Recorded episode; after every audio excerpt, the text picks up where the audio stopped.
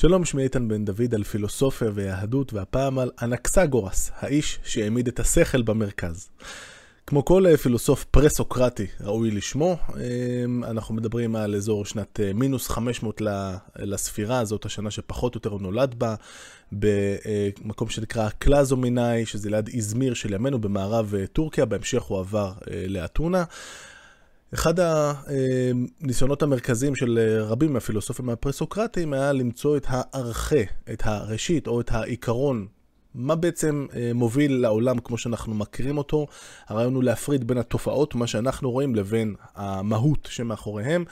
ראינו למשל איך טאלס אה, סובר שהארכה הוא מים, ראינו גם אה, ניסיונות להגדיר ארכה שהיא לא חומר מסוים או לא יסוד מסוים, למשל אה, אצל אנקסימנדרוס שאמר שהראשית היא הבלתי מוגבל, האפיירון. אבל לאנקסגורס יש כיוון אחר, והוא רוצה להעמיד במרכז כארכה שלו את השכל, לא פחות ולא יותר.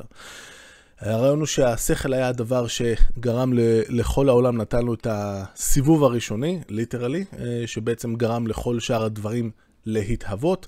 השכל הוא דבר שהוא שונה מכל דבר אחר בעולם.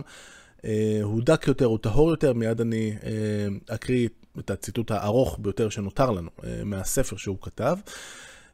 רק צריך לומר לפני כן, יש ויכוח בין החוקרים היום עד כמה השכל שהוא דיבר איתה, שהוא דיבר עליו, מה שנקרא נוס ביוונית, עד כמה הוא הצליח לחשוב על משהו שהוא לא גשמי.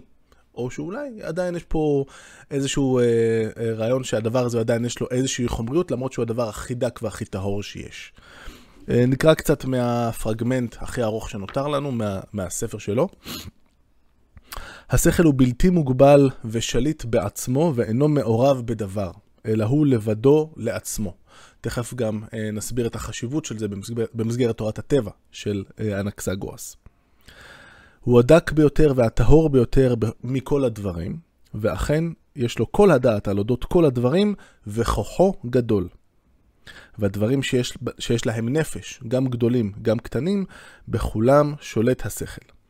ובסיבוב של השמיים כולו השכל שלט, כך שהתחיל להסתובב בהתחלה, אה, ובראשונה החל להסתובב ממקום קטן, אך עתה מסתובב במקום גדול יותר, ויסתובב במקום עוד יותר גדול, וכן הלאה. בעצם השכל הוא זה שהתחיל את התנועה הסיבובית אה, של הקוסמוס, אה, ונזכיר כאן, המודל הבסיסי של הקוסמוס מבחינת היוונים, אנחנו מסתכלים לשמיים ואנחנו רואים שהכוכבים אה, בעצם מסתובבים במהלך הלילה, אנחנו רואים את זה, אז יש פה, זאת התנועה הבסיסית של, ה, של היקום, כמובן, אף אחד לא חשב בשלב הזה שכדור הארץ מסתובב בעצמו, שהוא מקיף את השמש, אבל כן יש תנועה סיבובית של השמיים, ובעצם מה שאנקסגורס אה, נותן לנו כאן, זה הסבר גם של מה מה גרם לסיבוב הזה להתחיל אה, להתקיים, אה, פלוס הרעיון הבסיסי והמאוד אה, מנחם שהכל נעשה מתוך מחשבה. הדבר השני שמאפיין את החשיבה של אנקסגורס, וציינתי את זה בקצרה, זה העניין של התערובות. הרעיון הוא שאנחנו רוצים להתמודד עם האמירה של פרמנידס, לפיה היש ישנו והאין איננו, ולכן אנחנו לא יכולים לחשוב על דבר או לדבר על משהו שהפך להיות לא קיים או פתאום מתהווה, ולכן אה, בעצם אה, פרמנידס לוקח את זה לקצה. מה שאנחנו רואים בעולם, שדברים אה, נעלמים ומופיעים, זאת רק אשליה, ובעצם, באמת, שום דבר לא משתנה בכלל. הקשיים האלה שמציב פרמנידס היכו את, ה, את עולם המחשבה היווני ב, אה, ב, ב, במכה מאוד קשה, שבעצם עד ימיו של אפלטון ראשית ואחר כך אריסטו, רק אז ניתנו לקשיים שלו אה, פתרונות מניחים את הדעת. בינתיים הניסיון של אנקסגרוס להתמודד עם זה, זה להגיד, אוקיי, שום דבר לא באמת קלה, הופך לעין, ושום דבר, דבר לא באמת מתהווה, מה שיש לנו זה דברים שמתערבים יחד, או תערובות שהן מתפרקות. ואז בסופו של דבר נראה לנו כדברים שנוצרו, אבל הם לא באמת נוצרו, זה רק הרכבה מחדש או סידור מחדש של היסודות שמרכיבים אותם. למשל, אה, אה, דברים כמו אה, שיניים, אז מה שמרכיב אותם זה שני, שלושת רבעי, אני סתם אומר עכשיו, כי הוא נתן נוסחאות נורא מדויקות. שלושת רבעי אדמה, עוד שמינית אוויר ועוד שמינית אש, זה מה שסוגר לכם את הפינה, זה שיניים. יסוד אחר מורכב מתערובת אחרת וכן הלאה. ואיך קורה הפלא שאני אוכל חתיכת לחם ובסופו של דבר היא מחזקת לי את העצמות ואת השרירים? נורא פשוט.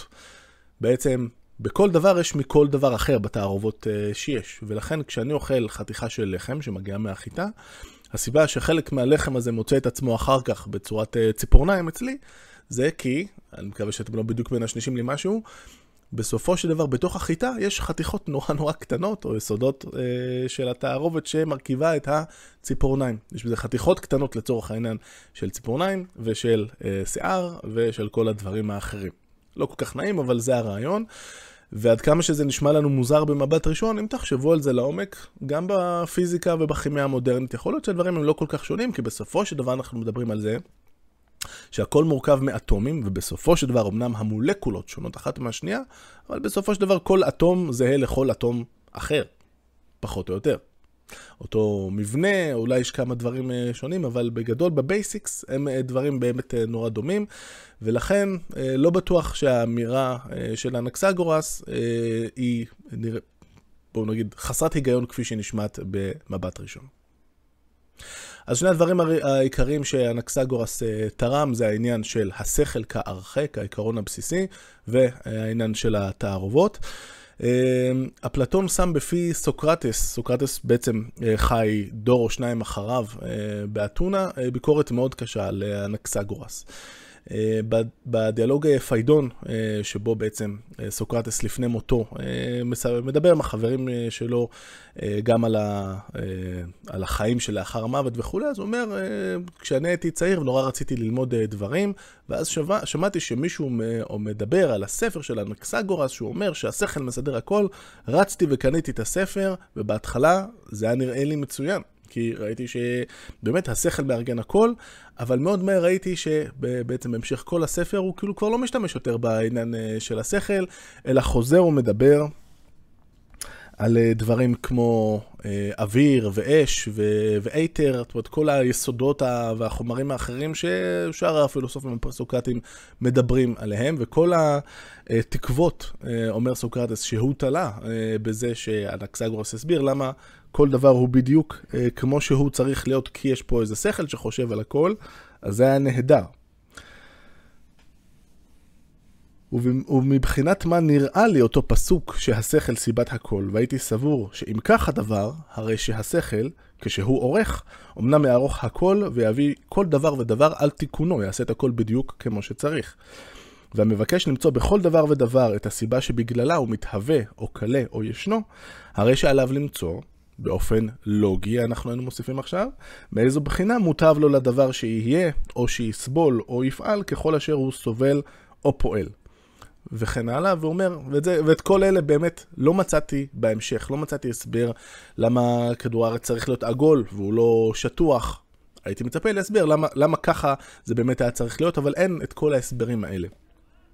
ובעצם אומר סוקרטס, זה היה הטריגר אה, שלו לצאת ולחפש בעצמו איך נכון לחיות. פחות להתעסק בתורת הטבע, כי ממנה לא יוצא לנו, אה, אה, אה, לא, לא נוכל להגיע לתובנות הללו, אלא לנסות להבין מה הדרך הנכונה לחיות, איך צריך לפעול, למשל, להגיע לעקרונות כמו עדיף לסבול עוול אם צריך, אבל לעולם לא לעשות עוול לאדם אחר.